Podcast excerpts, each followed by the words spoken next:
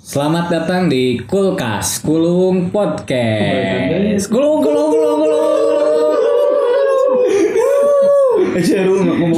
Baiklah ya. Oke, jadi ini program baru dari Kulung yaitu podcast di ini ya yang akan biar obrolan bisa terdokumentasikan. Iya, biar obrolan kita terdokumentasikan gitu ya, karena kita sering banget nih ngobrol-ngobrol tapi nggak terdokumentasikan ya, biar kita lebih bisa mengingat sih, mengingat dan mengenang podcast obrolan-obrolan kita nyempon dina kulkas kes nus itu. Jadi malam ini kita akan ngobrolin soal quarter life crisis, tentang kegamangan mungkin ya, kegalauan secara bahasa Indonesia itu di umur 20-an, di umur seperempat abad lah gitu ya, 25 quarter. Kali ini kita banyak banget nih teman-teman akan sharing. Ada siapa aja nih di sini? Di sini ada Abraham Kindi, baru lulus SMA. Terus lanjut, saya Duku Mulana, usia 22 tahun. Lagi skripsi Anda. Terus Aiskal, mahasiswa semester 9. Oke, lanjut. Muhammad Pasepo Ujan, lebih santuy-santunya. Anjing. Usia 20 tahun. Santuy. Saya Asdum, korban pelecehan. Korban krisis PKM. Anjing. Masih bikin video tutorial minum air putih. Ya, masih. Konten kreator ya. Pas. Lanjut. Yumi Amar Sidik, usia 27 tahun dan baru lulus masih belum nikah. Krisis ya. Lanjut. Pak mahasiswa akhir ya, siswa akhir. Nah, saya Dewan Masnawi sebagai host sudah 2 tahun. Mau 2 tahun jadi host. Mau 2 tahun baru tapi 2 tahun. Udah 2 tahun lulus kuliah. Oh. Setahun setengah, Deng. Setahun setengah. Jadi ya kalau saya sendiri sih ya di pas lulus kuliah, walaupun saya udah punya planning. Kadang ya banyak hal juga ya yang digalaukan gitu ya. Hancur planning. Hancur sih. Hancur gara-gara apa tuh hancur? Gara-gara pandemi. Oh, pandemi. Bukan wanita. Bukan. Jadi pas belum lulus tuh saya udah punya rencana nih. Saya mau pergi ke pelosok, ikutan Indonesia Mengajar ya. Saya tertarik tuh. Saya pengen ke pelosok. Saya kebayang tuh saya hidup di NTT, nggak ada orang yang ngomong bahasa Sunda. Saya benar-benar ngomong Indonesia gitu. Padahal ada tukang cilok di sana. Tukang ini anjing tahu bulat. Pakai mobil bak. Terus saya ngebayangin juga saya akan serius untuk apa yang ngejar bahasa Sunda. Pengen melanjutin kuliah di luar gitu ya. Tapi tapi sekarang kan online kuliahnya jadi. Iya. Nah, pokoknya emang banyak banget yang hancur gitu ya, tapi plan-plan itu oleh Allah ya. Emang hidup itu penuh misteri. Subhanallah. Curhat dong. Ikhwan. Planningnya kalau gitu digantiin. Saya bertemu lagi sama teman-teman SMA, bertemu sama teman-teman lama, terus kita bikin komunitas bareng gitu, komunitas kulung. Siap-siap. Dan juga ya ini menjadi ruang aktivitas, ruang ekspresi ya yang menunjang banyak hal gitu ya. Gitu sih kalau cerita saya awal intro lah ya, lebih ke ya walaupun sekarang saya juga sekarang nggak tahu ya gara-gara pandemi ini kayak nggak punya masa depan yang nggak ini yang masa depan yang lebih terbayang tertata gitu. Kayak ya tujuan tuh bertahan hidup aja gitu. Bertahan hidup survive. Tweet yang trending lomba Agustusan kali ini bertahan hidup ya. Iya sih.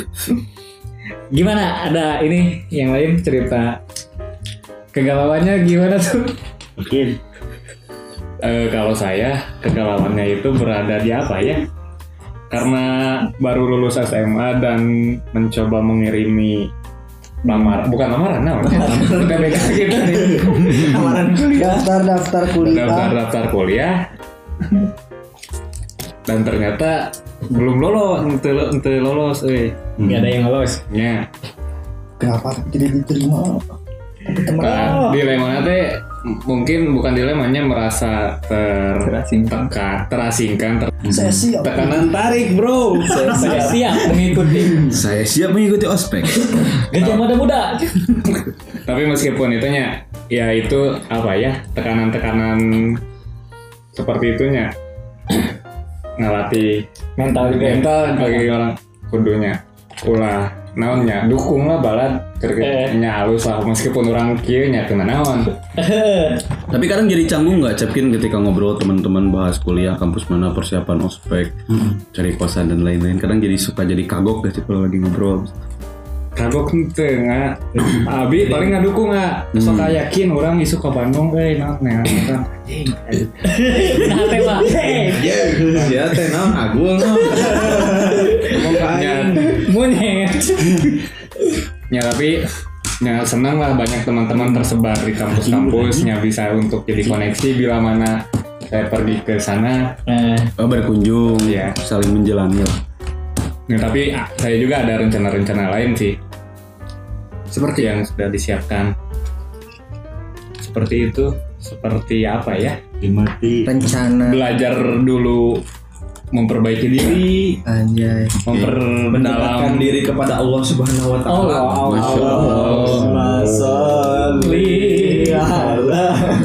Memperdalam skill-skill dan apa ya, seperti itulah yang mengisi kekosongan satu tahun ini dengan belajar dan persiapan untuk menuju tahun besoknya. Yeah. Tapi itu sebenarnya apa ya, pelajaran yang sangat penting sih.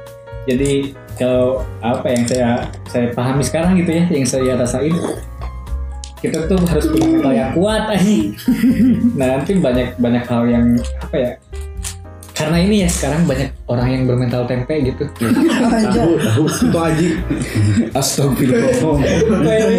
Playlistnya kutu aji India. Dan sambil udah garpit kita hari ini ambras sadrop.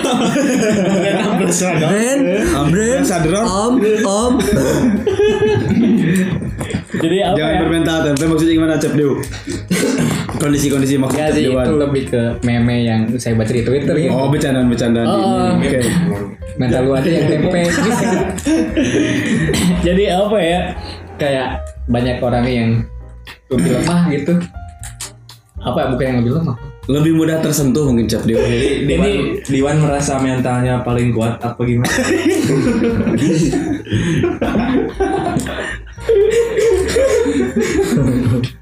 Jangan dengarkan lagu Hindia. Ya gitulah. Kenapa gak diterusin?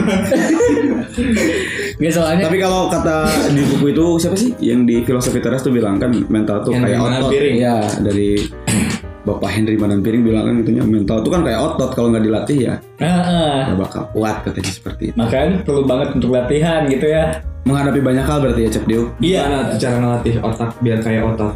Dibentak sama kakak tingkat. Gak gitu cuk. Nanti ada ospek lagi ya. Duduk watak. Kalian itu harus siap jadi pemimpin yang lahir dari tekanan. Oh, gimana konsep pemimpin dari tekanan? Tapi ya arti apa ya, walaupun itu sarkas ya mental tempe, tapi kayaknya itu ngandung ini juga sih. Tapi gak tahu sih, kayaknya banyak ya penyintas-penyintas. Kita gak bisa ngeremehin, gak bisa nyepelein juga kan problem-problem orang lain gitu ya. Nah gitu. Tapi kalau bagi saya sarkasme itu yang mental tempe itu ini penting, karena apa ya, nge-push kita untuk lebih kuat. Gak manja, biar gak manja. Kayak misalkan suges merasa sakit, sehat. Itu apa, berfungsi banget gak sih? Berfungsi. It works. Tapi bagi orang juga belum tentu bijak sih Cep. Karena kan mungkin bisa jadi bagi beberapa orang punya lensa tersendiri lah untuk memandang kehidupan. Terus proses-proses tertentu yang dia laluin tiba-tiba dibilang tempe, tahu dan lainnya yang identiknya dengan lemah lah. Sarkas banget sih. Sarkas banget sih, tapi bagi sebagian orang. Tapi kalau saya pribadi santai, cuman bagi sebagian orang kan kita tidak tahu ya kondisi orang di posisi apa, yang lebih baik yang bahasa-bahasa bijak aja sih sebetulnya. Terkecuali ya kritik-kritik terhadap hal yang lebih substansial misalkan dibanding ya lebih ke porsinya meledek sih kalau menurut saya pribadi. Meme banget lah gitu. Banget, tapi kalau di tongkrongan-tongkrongan santai kita tahu karakter orangnya, mungkin itu bisa masuk di bahasan circle-circle masing-masing. Tapi kalau secara umum atau apalagi orang yang bahaya banget. Cukup bahaya lah. Kita juga harus ngerti juga ya orang lain itu enggak ya seperti apa yang kita bayangin gitu. Tapi bagi saya itu apa ya? Ini berfungsi bagi saya sih ya, pribadi. Sugesti itu penting. Misalnya saya lagi main PS nih. Saya awalnya kalah 2-0. Tapi saya bilang, cicing mental juara ya. Saya bilang gitu, terus saya comeback 5-3. Jadi bagi saya itu berpengaruh. Karena jadi ocehan-ocehan yang mengarah ke bentuk keledekan itu berfungsi untuk jadi titik balik pembuktian gitu, pembuatan video. Jadi bensin lah misalkan tuh, jadi tenaga, jadi tambahan lah, gitu jadi booster. Oke. Walaupun itu kayaknya nggak amat sih kata-kata itu. Bagi sebagian orang yang belum kita kenal atau kita nggak tahu karakternya, bisa jadi kan seperti itu, Chef Diu. Terima kasih kepada diri sendiri. Kamu sudah berjuang. Kamu kuat. Aku bangga sama kamu. Sambil ngaca. Capek ya. Sama aku juga. Tapi kayaknya orang butuh banget sih kata-kata afirmasi. Perlu banget lah. Perlu banget. Gimana? Ya maksudnya walaupun secara ayeuna diomongkan secara ya asa jijinya, tapi ketika mengalami down dan gitu, orang curhat ke teman, lalu teman memberikan respon seperti itu tadi, walaupun sangat membangun gitu, orang mah. Mungkin benar. Coba rewind ke belakang asa. Ya lumayan. Coba jangan semangat tetap. Ya maksudnya nanti bisa jadi hal-hal nu berfungsi pisan walaupun ayeuna soplong asa jijik gitu. Tanpa kata itu. Tapi emang saya ngerti satu quotes dari Dilan di buku Dilan gitu ya. Kan Dilan sering banget tuh ngomongin kata-kata manis. Iya. Mungkin menurut kamu jijik ya kata-kata manis itu, kata-kata romantis itu, kata-kata baik itu. Tapi kamu pun akan marah kalau aku mengatakan kata-kata buruk. Nah, oke. Jadi kata-kata baik itu berfungsi kata-kata buruk itu. Sama berfungsinya dengan berfungsinya. Dan efeknya mungkin bisa jadi sama antara kata-kata buruk dengan kata-kata manis. Oh iya. Ketika aku ngucapin kata-kata manis, mungkin kamu ngerasa jijik atau apa, tapi itu berfungsi seperti kata-kata buruk. Yang akan melukaimu. Dan kata-kata manis itu akan membuatmu merasa lebih indah. Jadi ya menurut saya penting banget sih. Jadi satu kata itu ya, kalau dalam ini memuat seperti sebuah kargo yang memuat banyak makna. Walaupun ada banyak banget makna-makna subjektif gitu ya. Misalnya aku ngomongin bilang gini ke seseorang, kamu seperti rembulan, atau kamu hebat. Orang mempunyai riwayat masing-masing tentang kata hebat atau tentang kata rembulan. Ada orang yang senang banget bilang kata hebat. Ada juga orang yang gak suka dibilang hebat. Misalnya saya kurang suka tuh dikasih kata-kata pujian. Walaupun mungkin saya menyenangi itu ya. Jadi gimana? Jadi kontradiktif sebenarnya. Tapi saya gak terlalu suka tuh ada orang yang muji-muji secara berlebihan. Gitu, getek gitu ya. Kalau bahasa Sundanya mah rangkulan gitu. Kalau muji diri sendiri, dia bicara cerita hidup. Tapi Cep nggak suka itu ketika orang yang menyampaikannya itu nggak pas atau memang karena terlalu berlebihan dianggapnya. Karena kan ada yang bilang juga bahwa pesan baik itu harus sama baiknya dengan cara menyampaikannya. Seperti kan dalam bahasa berwasiatan dalam kebaikan dan sabar. Kenapa di situ dibilangnya berwasiat? Justru kalau dikonteskan wasiat itu setahu sepemahaman saya, mungkin sini banyak yang tahu lebih ngaji mungkin, bahwa wasiat itu kan diidentikan dengan orang-orang yang dekat. Enggak, kalau biasanya kan identik dengan keluarga, tapi dalam konteks penyampaian kebenaran, hal-hal yang baik, berarti proses secara caranya juga kita harus dekat dulu dengan orang tersebut. Nggak bisa dong kita menceramai orang sambil marah-marah. Bisa, penting. Itu kan nggak pas. Mungkin ada sebagian orang yang seperti itu. Tapi kalau menyikapi, saya coba memahami itu dari Numan Ali Khan gitu, bahwa pesan yang penting itu juga sama pentingnya dengan cara menyampaikan pesan gitu. Apakah ya memang dari Cep Dewan itu sendiri karena terlalu berlebihan, atau cara penyampaiannya kurang pas, atau seperti apa? Sehingga kurang menyenangi gitu ketika banyak pujian gitu. Sebenarnya nggak terlalu menyenangi, tapi saya ngerasa I don't deserve, aku nggak pantas gitu loh. Jadi saya Diwan lebih suka kalau misalkan dicaci, nggak juga dihina, dinista. Itu lebih baik sih. Nggak lebih baik sih. Dicaci, dinistakan. Jadi saya itu kayak punya teknologi ini sih, kayak untuk memperkuat mental saya gitu ya. Saya tuh selalu nyimpen diri saya di bawah. Kalau kata Hikam harus mengubur diri Anda gitu kan ya. Kalau kata siapa? Hikam. Jadi saya kubur diri saya nih. Jadi saya selalu menempatkan diri saya di bawah, dan nanti ketika saya jatuh tuh saya nggak terlalu sakit. Jadi seperti saya nyimpan sebuah kasur di jurang. Saya bermain-main di sisi jurang gitu. Dan itu sangat riskan untuk jatuh kan. Dan ketika jatuh ada kasur di bawah. Kasur itu adalah bawah saya itu ya. Nggak terlalu apa-apa gitu. Aku mah apa tuh. Nah itu tuh it works sih. Jadi kalau misalnya suatu saat saya nggak sesuai ekspektasi orang lain, atau nggak sesuai apa ya, bahkan apa yang aku inginkan gitu, itu nggak apa-apa gitu. Misalnya nih, kalau misalkan orang-orang yang merasa dirinya lebih senior, dan ketika orang lain dirasa tidak menghargai dia, jadi dia, woi, aku tidak dihargai. Ya itu karena menganggap dirinya lebih senior kan. Lebih senior dan lebih. Efek sampingnya kan ketika orang lain nggak menghargai Anda, dia ngerasanya kayak gitu. Kalau misalkan dia mengubur dirinya tadi, orang lain seperti itu juga dia nggak akan terlalu ngerasa. Tapi jadi inget ini dulu, jadi inget waktu dulu di pesantren. Waktu saya pernah diamanatkan untuk jadi rois pada waktu itu. Pada waktu itu rois politik. Jadi kepala sekolah. Jadi pokoknya jadi rois pada waktu itu. Saya sempat ngomong, pokoknya tolong hargai saya di depan. Ternyata ada yang mengingatkan setelah sholat asar, Ustadz di pengajian, karena seharusnya kita malu. Kenapa kita setiap hari bilang di sholat itu ditahiyatkan segala bentuk penghormatan, martabat dan lain-lain hanya milik Allah. Tapi secara tidak sadar kenapa kita meminta untuk dihargai oleh orang lain? Karena dia bilang cobaan paling besar untuk menjadi seorang guru, jadi seorang pimpinan itu ketika keluar bahasa untuk dihargai, untuk dihormati. Bahkan sesederhana kita untuk meminta mereka mendengarkan kita karena kita sedang berbicara misalkan.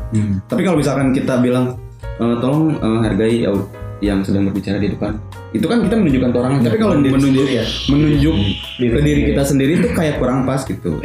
Artinya attahiyatu shalawatu thayyibatu lillah, artinya segala penghormatan, kalau segala penghormatan hanya milik Allah. Attahiyatu mubarakatu shalawatu thayyibatu lillah. Dan itu juga menyakiti. Itulah intinya yang saya pahami pada waktu itu. Jadi kata-kata tolong hargai saya tuh, nah itu tuh harus dimanage sebetulnya. Ketika orang tidak mendengarkan, maka gimana cara penyampaiannya, tatapan mata terhadap audiensnya, pesan, cara menyampaikannya, justru itu yang harus dievaluasi. Itu bukan menuankan menjadi Tuhan kecil sebetulnya. Akan menyakiti diri sendiri juga. Akan menyakiti diri sendiri. Karena yang ngobrol bakal tetap ada sebetulnya. Bahkan ketika mereka mendengarkan pun mereka nggak ingin mendengarkan kamu. Bahkan ada kesan benci dan dan ilfil mungkin. Jadi bisa jadi ilfil, malah jadi makin gak respect ya. Makin gak respect kayaknya sih. Tapi dari situ betul-betul jadi titik balik gitu, Cep. Jadi saya malu kok, kenapa harus seperti itu. Pada akhirnya di situ jadi saya belajar untuk gimana sih public speaking dan lain-lain. Tapi itu hikmah-hikmah. Hikmah. Terus sampai sekarang juga saya mengamini bahwa boleh kalian menganggap saya sebagai apa, tapi saya selalu berusaha bahwa kalian adalah teman-teman saya gitu. Kalian adalah sahabat saya gitu. Mau manggil apapun terhadap kamu saya adalah kawanku. Nah itu justru yang lebih enak tuh seperti itu. Kayak kita tidak ada beban sombong, tidak ada beban lain. Terus saya juga jadi ingat quotes-nya Albert Camus sih. Itu keren banget bagi saya. Jadi bahasa Inggrisnya itu don't walk behind me, I may not lead. Don't walk front of me, I may not follow. Just walk beside me and be my friend. Lebih dulu siapa tuh sama Ki Hajar Dewantara? Jika Tut Wuri Handayani ya, yo, yo. Itu agak beda sih Tut Wuri Handayani itu. Oh iya iya. Bedanya kita lali ya aku. Iya. Ah. Tapi kayaknya emang lebih enak kita seperti itu ya Cap ya. Iya, jadi mengubur diri sendiri dalam artian kita tidak banyak ekspektasi harus ABCD dan lain-lain. Ini nyambung juga dengan kegalauan. Sebenarnya saat ini aku gak terlalu galau sebenarnya ya. Karena itu juga membuat aku menjadi lebih tidak galau. Okay. Misalnya nih masa depan, aku punya ekspektasi untuk bukan ekspektasi sih. Aku punya cita-cita untuk aku harus nih nyoba kuliah di luar negeri. Dan ketika sekarang aku belum bisa itu, belum capai itu. Okay. Aku selalu menyimpan kata-kata gak apa-apa gitu di bawah kata-kata itu agar ketika yang nggak apa-apa misalnya kelak nanti, maka aku pun jadinya tuh mengurangi kriteria untuk perempuan. Jadi nggak banyak tuh kriteria yang aku inginkan di perempuan gitu ya. Yeah. Yang penting mah aku cinta gitu ya. Yang penting mah cantik. Padahal udah banyak misalkan katalog kriteria A, B, C, D dan lain lain, tapi pada akhirnya ya udah ekwe kita untuk menemukan mungkin kriteria itu baru lihat perubahan.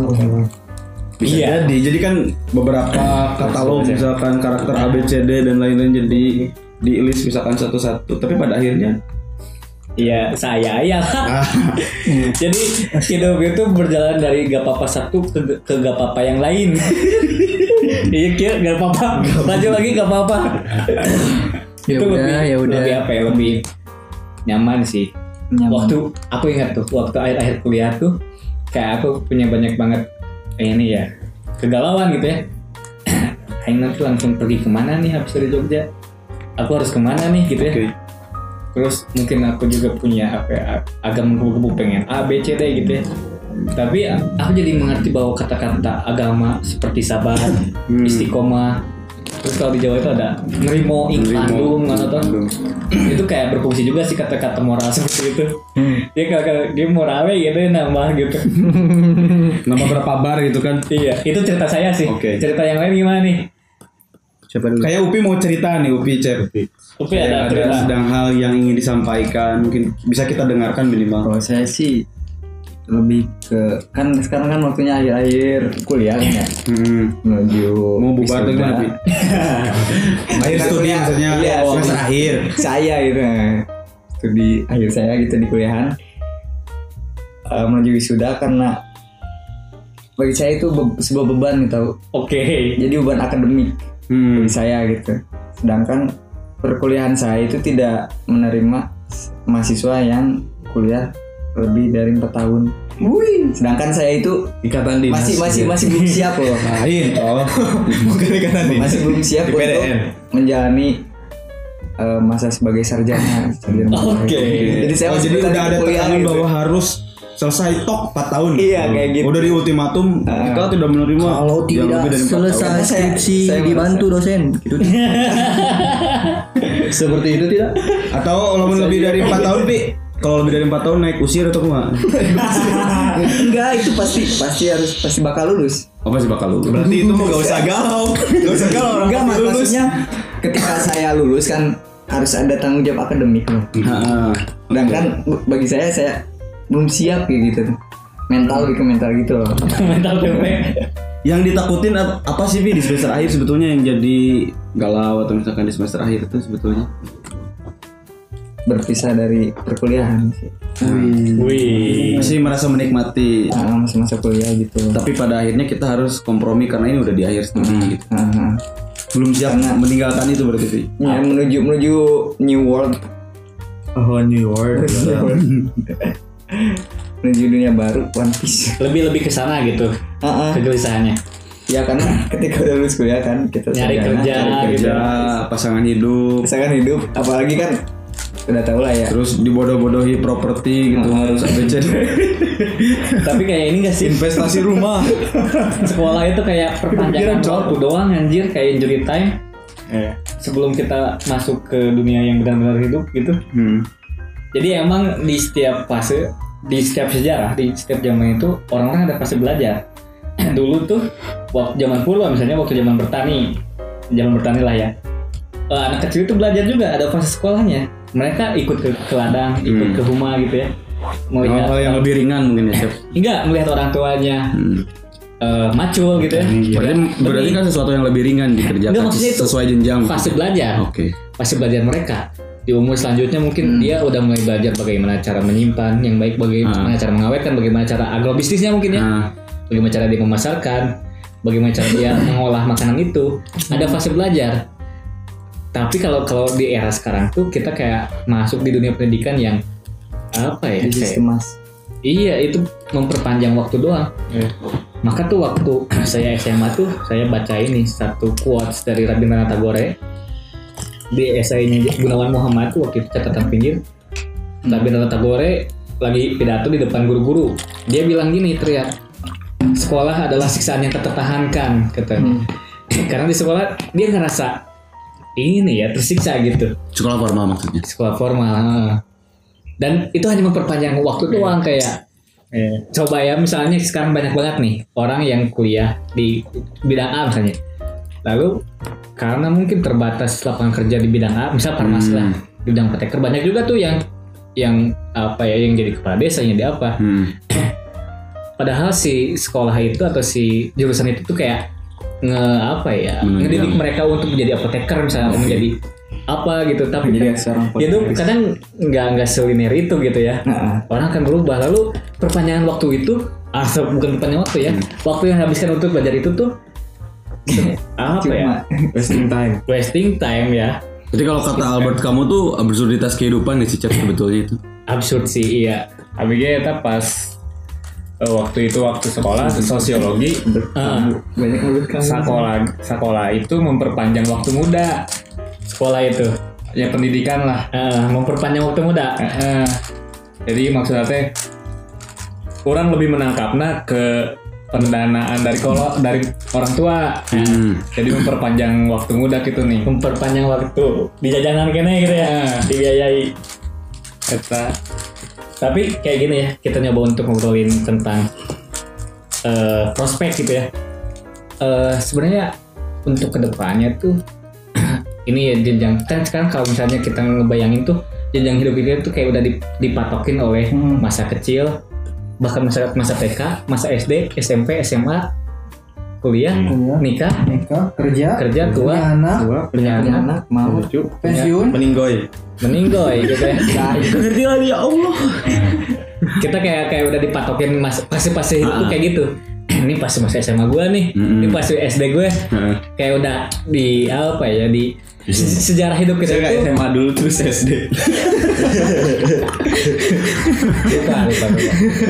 Sejarah hidup kita itu kayak udah digaris-garisin oleh pendidikan formal sama ini pas formal kayak gitu. Tapi bayangan masa depan gimana tuh? Karena sekarang banyak banget orang yang belajar di waktu pas masa sekolahnya. Belajar. Dia menjalani hidup yang sama sekali dia nggak pelajari waktu di masa sekolah. Misalnya ada orang nih belajar banyak hal di sekolahnya, tapi dia gedenya atau udah masa kerjanya itu dia bekerja sebagai ngulik ini trader gitu, tambang blockchain atau soal kripto, hal-hal baru lah yang di luar dari pendidikan yang ditempuh misalnya. Itu kan sebenarnya apa gitu kan. Apalagi kita menghadapi otomatisasi industri ya. Mungkin kerjaan akan berkurang gitu, lapangan kerja dan lain.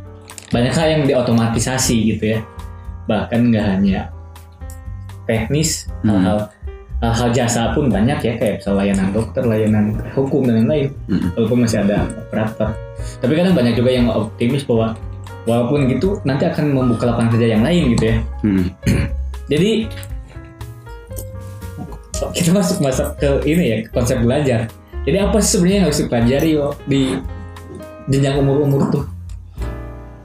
Kalau yang saya pahami sih belajar itu, kalau bagi saya pribadi ya, lebih ke mencari proses untuk kita lebih adaptif terhadap segala hal sebetulnya, baik dalam segi pertemanan ataupun untuk menunjang kedepannya. Bagi yang tertarik dengan finansial di bidang A, silahkan gitu. Tapi kan pada akhirnya juga seideal-idealnya dalam benak kita gitu kan, karena niat itu gratis dan yang mahal itu langkah kecil. ketika bertabrakan dengan kebutuhan gitu kan, ketika bertabrakan dengan kebutuhan pada akhirnya ya kita harus berkompromi gitu. Ya kalau saya pribadi sih sebetulnya juga setelah lulus kuliah di usia 27 tahun, saya cukup bangga gitu karena UNPAD rata-rata meluluskan mahasiswanya kan di usia 22-23. Maka saya cukup bangga. Jadi lulusan terbaik kan di usia 27 tahun. Mencatatkan sejarah di UNPAD. Mungkin yang lain dulu mah lebih banyak yang lebih tua. Tapi di era sekarang langka lah baratnya. Keren sih. Keren bagi saya pribadi, tapi bisa jadi cemohan. Dan beruntungnya juga saya diberikan keleluasaan lah oleh orang tua bahwa tidak jadi jaminan dalam artian mau cepat ataupun tidak, yang terpenting kan bentuk tanggung jawabnya kalau bahasa orang tua sebetulnya. Nah, terus juga saya juga orang tua sering atau juga bahkan bisa jadi waktu ngobrol mau daftar CPNS atau enggak, sampai saya berpikir saya untuk saat ini belum tertarik gitu. Kedepannya juga saya tidak tahu karena di buku cita-cita saya yang saya kirimkan ke orang tua juga waktu itu setahu saya tidak ada CPNS, tidak ada urutan PNS gitu. Kalaupun ada kayaknya di urutan kelima dari cita-cita saya. Ini potret bahwa CPNS sudah tidak diminati sama milenial ya. Belum tertarik, termasuk juga kemarin kan lihat rilisan dari narasi.com tuh kan ada penurunan tuh milenial yang daftar ke CPNS dengan berbagai pertimbangan. Salah satunya kan generasi milenial dan Gen Z itu kan sulit untuk menyampaikan inovasi terhadap generasi-generasi yang boomer di atasnya lah kalau dari narasi.com. Cuman bagi saya pribadi, karena saya punya cita-cita gitu, saya pingin orang tua saya ketika saya wisuda itu orang tua saya balik ke Tasik, maka saya harus mengumpulkan uang berapa puluh juta karena itu kan ada 4 orang nih, biaya tiket pesawatnya berapa, biaya perjalanannya berapa, terus ketika di sini saya target orang tua di sini kan sebulan, itu harus biaya hidupnya berapa juga, terus di kondisi sekarang kan harus PCR. PCR berapa kan itu juga harus jadi kalkulasi yang nominalnya tidak sedikit. Tapi itu menjadi konsekuensi yang harus saya ambil gitu. Saya selalu berpikir ketika punya keinginan besar tidak akan ada masalah yang jadi persoalan besar gitu ketika keinginannya kuat. Sejauh ini saya merasa kalau misalkan saya masuk CPNS, kapan saya harus mengumpulkan uang agar orang tua saya bisa pulang ketika nanti saya wisuda, target wisuda saya kan jadi, sebetulnya bisa Agustus ataupun November, tapi saya ada di Kalimantan ya. Ada di Kalimantan, orang tua saya di Kalimantan Barat di Kabupaten Melawi. Kecamatan Optik, Kecamatan Melawi Nangapinoh kalau nggak salah. Desa apa ya? Dusunnya dusun Papak Jaya gitu di Kalimantan Barat. Cukup jauh dari Kalimantan Barat aja sekitar 10 sampai 12 jam lah perjalanan. Cukup jauh. Jadi itu yang menjadi hal yang jadi fokus saya sebetulnya setelah lulus kemarin. Dan pekerjaan yang saya tekuni hari ini juga berbeda jauh dengan apa yang saya pelajari di kampus gitu. Saya mempelajari tentang ilmu pemerintahan dan saya belum tertarik untuk ikut CPNS, mengabdikan diri di tatanan birokrat lah gitu, di birokrat gitu. Karena sejauh ini saya berpikir bagaimana saya mengumpulkan uang yang cukup besar agar orang tua saya bisa pulang gitu. Itu sih target saya. Kalau masalah percintaan, masalah properti yang harus terpenuhi nantinya ketika saya berkeluarga dan lain-lain itu juga tidak jadi hal yang terlalu difikirkan secara rumit gitu. Yang terpenting gimana caranya orang tua saya bisa pulang, saya nabung gitu. Setelah orang tua bisa pulang, main sebulan di sini, saya coba membiayai segala kebutuhannya di sini gitu. Karena saya kasihan gitu, apalagi lihat bapak curhat kemarin. Ini sohib bapak sudah banyak yang meninggal. Takutnya belum ketemu. Maksudnya kasihan kalau misalkan dia sampai pulang ke Tasik gitu ketemu teman-temannya, sohib-sohibnya masa kecil gitu. Saya merasa ada perasaan tersentuh. Saya aja gitu lepas dari teman-teman kampus yang sehari-hari 24 jam sama mereka, kondisi ketika tidak ada uang saling bantu, saling support. Sampai waktu makrab terakhir nangis dari jam 9 sampai jam 2:30. Karena kita melingkar dan menatap mata teman-teman satu-satu tuh sangat berharga gitu. Di waktu dini hari ada yang lagi kobam, ada yang lagi gak sadar, dan ini kan teman-teman kita. Apalagi perasaan orang tua yang teman-temannya dari dulu, kita gak bisa minimal buat orang tua kita ketemu lah sama teman-temannya. Karena kan kita gak tahu kedepannya kayak gimana gitu. Apakah mau diam di sini menetap atau emang orang tua pengen di sana. Tapi batin saya gitu merasakan bagaimana keinginan orang tua. Jadi kalau ngomong tentang quarter life crisis, tentang bagaimana finansial, tentang percintaan, tentang pernikahan, punya anak dan lain-lain, saya tidak terlalu berpikiran secara jauh dan secara berat untuk fokus ke sana. Yang terpenting saya orang tua saya dulu. Ditambah kan orang tua juga bilang ini kebutuhan untuk bank juga masih kurang, coba bisa gak dibantu secara finansial. Itu sih yang menjadi fokus saya gitu. Terserah lah orang bilang, saya mau jadi, kalau kata Ocol bilang, kita jangan jadi generasi sandwich gitu. Kita membiayai diri sendiri, keluarga kita, dan bahkan ibu bapak kita, adik-adik kita gitu. Kalau saya pribadi dari dulu sudah merasa, ini memang tiga tenggo, lapisan gitu, berlapis-lapis lah hirup tengis. Karena sudah terbiasa. Mungkin bagi sebagian orang quarter life crisis itu suatu hal yang berat gitu. Tapi bagi saya pribadi sepakat dengan Chef Diwan, sebetulnya dari kecil kita punya fase-fase tersendiri untuk belajar, punya gugusan masalah masing-masing, dan punya penyelesaian-penyelesaian tersendiri sebetulnya. Dan saya juga merasa bahwa saya dari kecil jauh dari orang tua, dari SMP kelas 2, bahkan bapak sampai sekarang belum pulang, kalau mama sempat pulang waktu SMA. Saya sangat jauh dari orang tua, tapi sampai saat ini saya bisa melewati fase-fase itu, bahkan merasa saya sangat minim untuk bertengkar dengan orang tua, saya sangat minim untuk bisa kisruh lah gitu, berpolemik dengan orang tua, karena saking jarang ketemu by phone justru membahas hal-hal yang lebih penting, visioner dan lainnya, masalah pendidikan. Dan itu yang harus saya bayar, minimal saya bisa memulangkan mereka untuk bertemu dengan teman-temannya. Dan bagi saya juga yang lebih penting untuk memakai toga, memakai baju sarjana itu bukan saya gitu, justru orang tua saya. Itu kalau dari saya pribadi gitu, Cap Deo, tentang menanggapi quarter life crisis, karena saya merasa ada emang skill, kemudian maksudnya di fase seperti ini emang udah ada jalan seperti ini. Dan saya menghargai lensa dari teman-teman, cara pandang teman-teman tuh menghadapi setiap kehidupan. Yang terpenting saya tidak mendistract, mengganggu teman-teman. Saya selalu menerjemahkan hal ini ya emang udah menjadi bagian. Dan saya tidak pernah cemburu dengan orang-orang yang punya privilege. Kalau misalkan saya disematkan sebagai kemiskinan yang struktural, ya oke, nggak apa-apa. Tapi mungkin bagi saya bagaimana caranya terlepas dari hal itu gitu. Saya tidak mau memusingkan hal-hal yang terlalu lebih kepada iri ya, atau hal-hal yang berbau privilege. Ya mungkin berkah bagi mereka, tapi bagi sebagian orang mungkin bisa jadi sepakat. Tapi bagi saya pribadi, ya mungkin itu rezekinya orang, dan saya berusaha sebaik mungkin untuk tidak memikirkan hal-hal demikian, lebih fokus pada diri sendiri aja. Jadi itu kayaknya penting banget sih. Gimana caranya kita untuk deal dengan kehidupan orang lain gitu ya. Kadang-kadang yang jadi problem itu misalnya nih cocokan netizen. Karena orang lain ngobrolin apa ya, tentang orang lain gitu loh. Jadi kalau kita bisa deal, orang lain kayak gitu, kayak gini, sejauh itu mungkin gak terlalu mengganggu dirinya ya. Atau mungkin karena banyak orang terancam oleh kesuksesan orang lain. Karena banyak orang terancam oleh pencapaian orang lain. Itu tuh bisa kita obrolin sih, kayaknya asik sih. Ya mungkin ya tuh Cep, karena orang misalkan daftar A, ternyata dia secara akademik tinggi, tiba-tiba yang masuk siapa karena ada kenalan. Dan itu bisa jadi sudut pandang bagi mereka, emang bener sih privilege sangat mengganggu. Tapi bagi saya pribadi sejauh ini mungkin saya tidak sama dengan mereka, makanya saya tidak terlalu fokus ke arah sana. Lebih baik fokus pada mungkin dalam waktu tes ada kurang ini ABCD. Karena secara tidak sadar kita hidup di Indonesia ini ya relasi itu ternyata harga mahal sebetulnya. Bisa jadi mungkin kita nggak cukup cuman akademik di Indonesia. Penting juga untuk mencari relasi. Tapi bagi sebagian orang yang merasa terkalahkan lah oleh hal-hal seperti itu, saya juga menghargai perasaan-perasaan mereka. Tapi bagi saya pribadi, saya tidak ingin terlalu sibuk dengan memikirkan hal-hal demikian gitu. Ini cara saya untuk mengobati diri sendiri sebetulnya. Kalah dan menang. Nah, saya pengen tanya nih, ini juga masuk ke dalam konsep keadilan gitu ya. Saya sering bertanya tuh, apakah konsep pertandingan yang hidup sebagai pertandingan gitu ya, yang ada kalah dan menang, apakah itu adil gitu? Apakah adil ketika ada orang yang kalah dan orang yang menang? Ada dua biner seperti itu.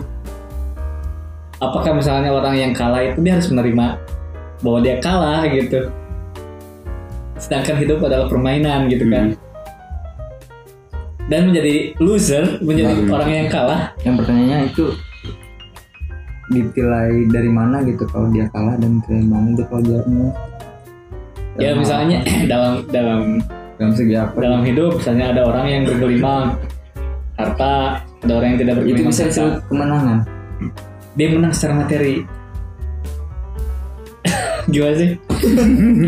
Saya selalu bingung loh kalau di kehidupan ini ada orang yang menang dan kalah gitu. Oke, ini tuh perspektif baru. Gimana?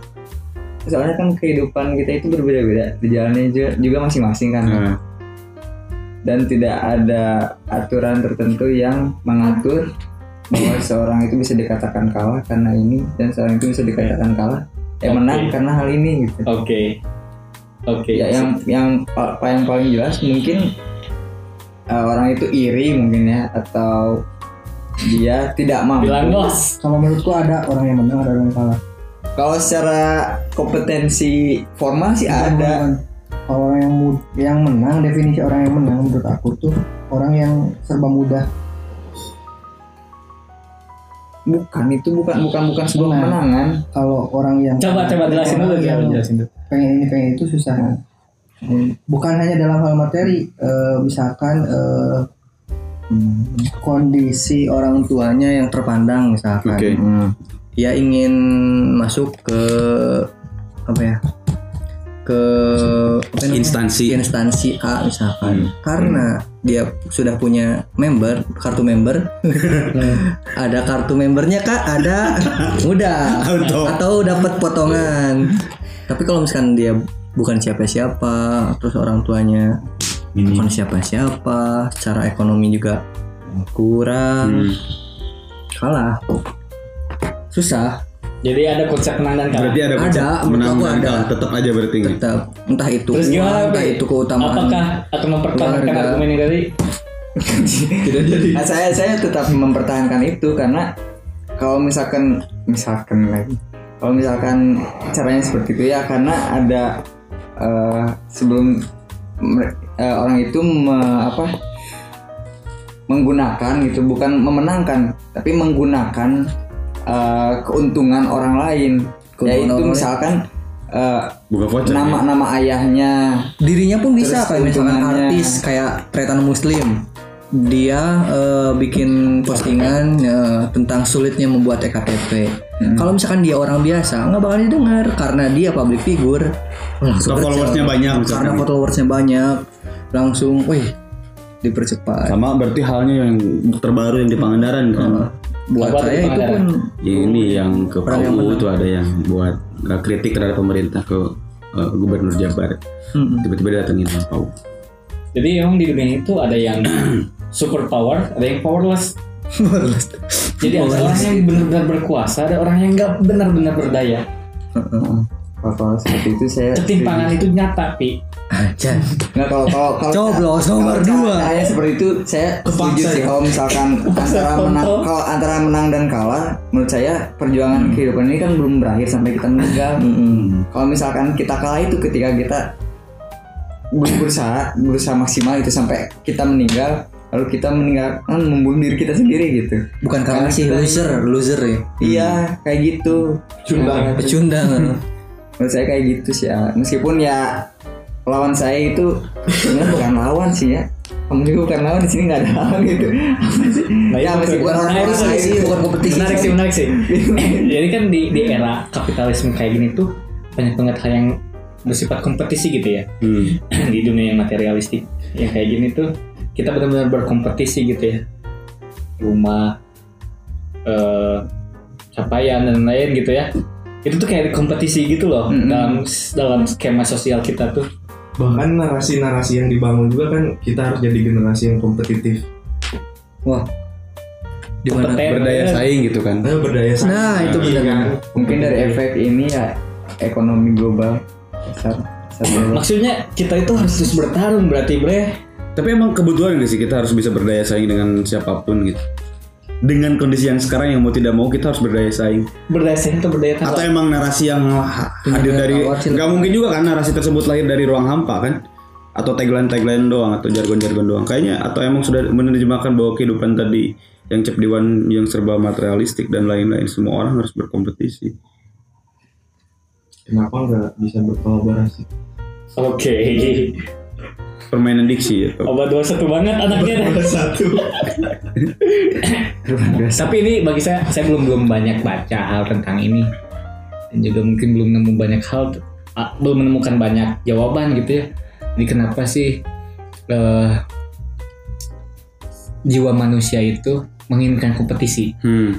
Atau apa ya? Jadi ada cerita kayak gini sih. Dulu di zaman ini, enggak tahu cerita benar, enggak tahu cerita fiksi ya, tapi ada sebuah cerita lah. di zaman Uni Soviet, seorang petani. Jadi kan waktu zaman Soviet katanya sawah-sawah itu milik negara, ladang-ladang pertanian segala halnya itu milik negara, dikuasai oleh negara gitu ya. Ada seorang petani tuh, dia tuh kerja malas-malasan. Oke. Dia kerja macul ya sampai mungkin sampai jam 2 atau jam 12. Dia malas-malasan tuh. Jam 12 udah berhenti mungkin ya setelah jam kerjanya. Tapi ketika Soviet runtuh dan para petani mempunyai hak milik gitu ya.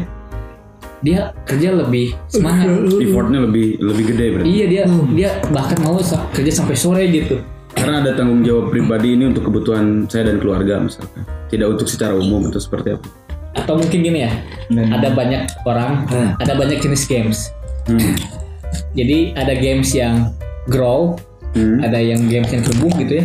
Oke. Ada games yang stuck. Misalnya ini game Rubik nih. Game Rubik ini stuck. Dia nggak ada level, nggak ada reward, nggak ada apa-apa. Orang mungkin main beberapa kali udah bisa bosan gitu ya. Tapi ketika ada level, ada ranking, ada apa, orang tuh semangat tuh. Jadi mengapa sih jiwa manusia itu menandakan bahwa jiwa manusia itu menyenangi kompetisi pada dasarnya. Oke. Orang semangat naikin rank games, naikin levelnya. Dan ketika bisa ada game lah, puzzle pun game yang receh gitu ya, dia ada capaiannya, ada rating, ada ratingnya, dia udah berapa ribu tuh, dan kita semangat untuk naikin itu. Ada rank. Jadi itu tandanya kita senang mengakumulasi. Begitupun dengan pencapaian finansial dan lain, kita akan terus ingin kumpulin. Jadi maka ini pertanyaan bagi saya sih, apakah kompetisi itu tak terelakkan? Karena jiwa manusia itu emang suka kompetisi gitu. Atau gimana gitu? Atau emang nge-push kemampuan dia sebetulnya? Nah, saya belum ngerti sih. Okay. Ada teman di sini yang punya jawaban tentang itu sih, atau perspektif lain? Kompetisi.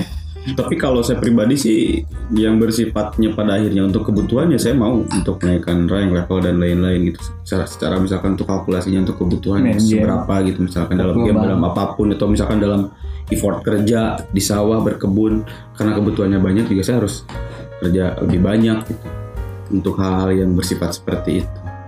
Maka saya harus mencari relasi lebih banyak. Bagaimana kalau misalnya gini, kompetisi udah dalam segala hal sih, kayak misalkan marketplace, aplikasi, minta rating. Iya.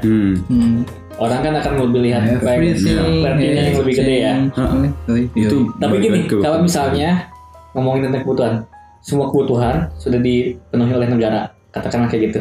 Kayak misalnya kebutuhan akan kesehatan, akan pangan, misalkan akan ini, bayangkan, akan papan, properti dan lain, itu udah difasilitasi oleh negara. Kamu kerja dengan jam kerja yang sudah diatur oleh negara lah kayak gitu. Apakah akan punya effort atau semangat yang sama? Enggak. Pasti ada hasrat untuk berontak lah. Soalnya ini hasrat sih yang lebih mengganggu sih ya. Gimana? Apa bedanya kita dengan sapi di peternakan? Keinginan jadi, berarti manusia itu berkompetisi. Keinginan untuk mendapatkan hal yang lebih ya. Iya. More and more. Iya. Jadi kalau kata Lacan itu, Jacques Lacan, psikoanalis, dalam diri manusia itu ada hasrat lackness gitu. Yang selalu merasa kurang. Dia nggak akan pernah bisa dipenuhi. Ya, orang udah tajir melintir, masih tetap ingin mengembangkan bisnisnya, masih ingin mengguritakan korporasinya gitu ya. Karena menurut dia nggak tajir melintir. Karena dia dikelilingi oleh orang-orang yang mungkin lebih kaya. Iya, circle-nya orang-orang kaya yang emang benten. Atau bisa di tatanan orang kaya itu dia di tatanan orang kaya dia orang miskin. Bisa. Abang, gimana? Kemarin tuh saya tuh membaca mendalami tentang otak sih.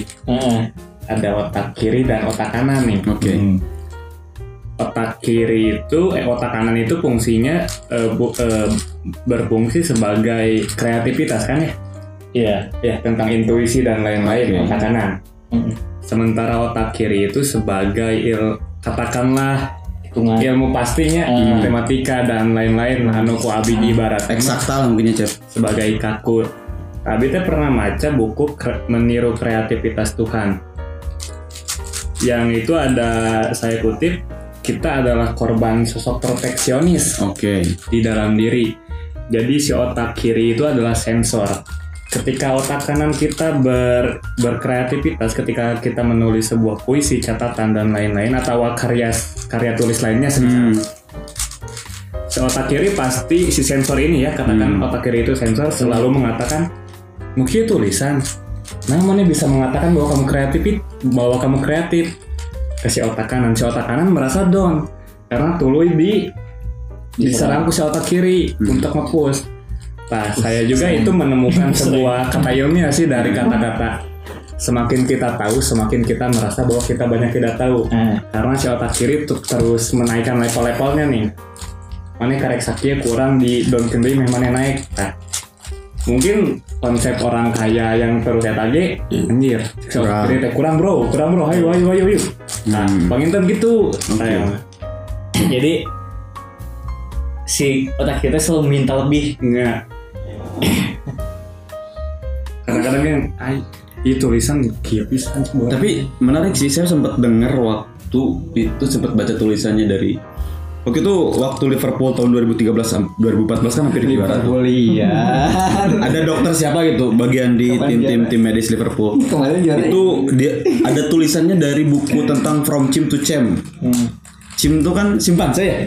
Iya. Jadi ternyata di otak manusia tuh katanya ada 3 aspek gitu yang mendorong seseorang. Ada otak yang kayaknya chim gitu, bahwa aing bisa ya. Biasanya lebih ke ide-ide besar. Segala bisa dirauh kusiku. Ada yang otak yang mendowngrade, maksudnya tuh bisa ya mana ya. Ada pesimis. Ada yang di tengah-tengah tuh manusia yang bisa menyeimbangkan itu. Nah ini kalau nggak salah, yang saya ingat juga bagaimana si dokter itu tuh menceramai Sterling. Sterling pada waktu itu kan mulai lagi naik-naiknya dan banyak masukan dari dia terhadap Sterling itu, bagaimana cara bermain bola dengan simpel, juga bagaimana cara dimasukkan dengan mudah dan lain-lain pada waktu itu. Karena di fase 2013-2014 yang hampir juara, yang terpleset Gerrard di waktu lawan Chelsea lah.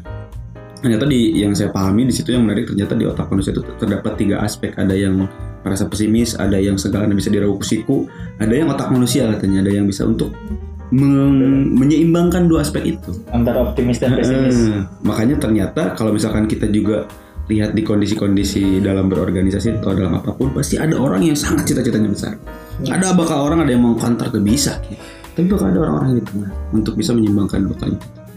Sadar ataupun tidak. Mungkin bagian dari respon otak setiap manusia sebetulnya. Miniatur ya. Itu dari Dr. Zaf Iqbal tuh siapa? Saya lupa pokoknya. Kalau Zaf Iqbal tuh lebih ke tim medis. Iya. Tapi saya sempat dengar gitu waktu di pokoknya catatan-catatan tentang Liverpool ada yang namanya tuh From Chim to Champ, untuk champion juara dari otak simpanse yang jadi juara. Ternyata ada 3 aspek yang mendorong otak manusia itu. Tapi saya lupa itu dari siapa pengarangnya. Ada biasanya. Keseimbangan. Iya, ada keseimbangan gitu. Jadi emang di dunia itu ada biner ya. Ada AB, ada kanan kiri. Ada menang kalah, ada kaya miskin, ada ganteng tidak ganteng. Selalu ada biner gitu, selalu ada dua hal yang beda berseberangan gitu ya, bertentangan. Tapi ada satu kejanggalan juga ya, ada satu anomali bahwa ada orang yang ada satu hal yang di tengah-tengah. Apa itu? Draw mungkin. Kalah menang draw. Iya. Yeah. Optimis pesimis. Dinamis atau apa?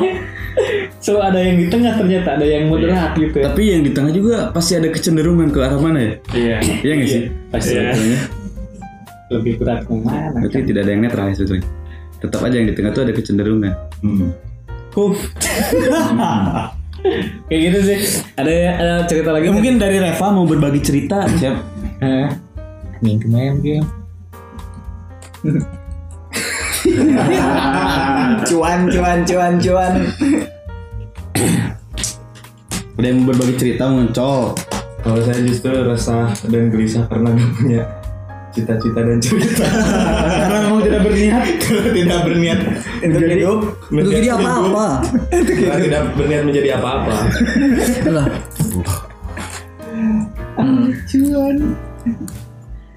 Oke guys, mungkin sekian dulu lah ya cerita kita malam ini. Mungkin agak melebar dari tema pembahasan awal, tapi inilah kulkas.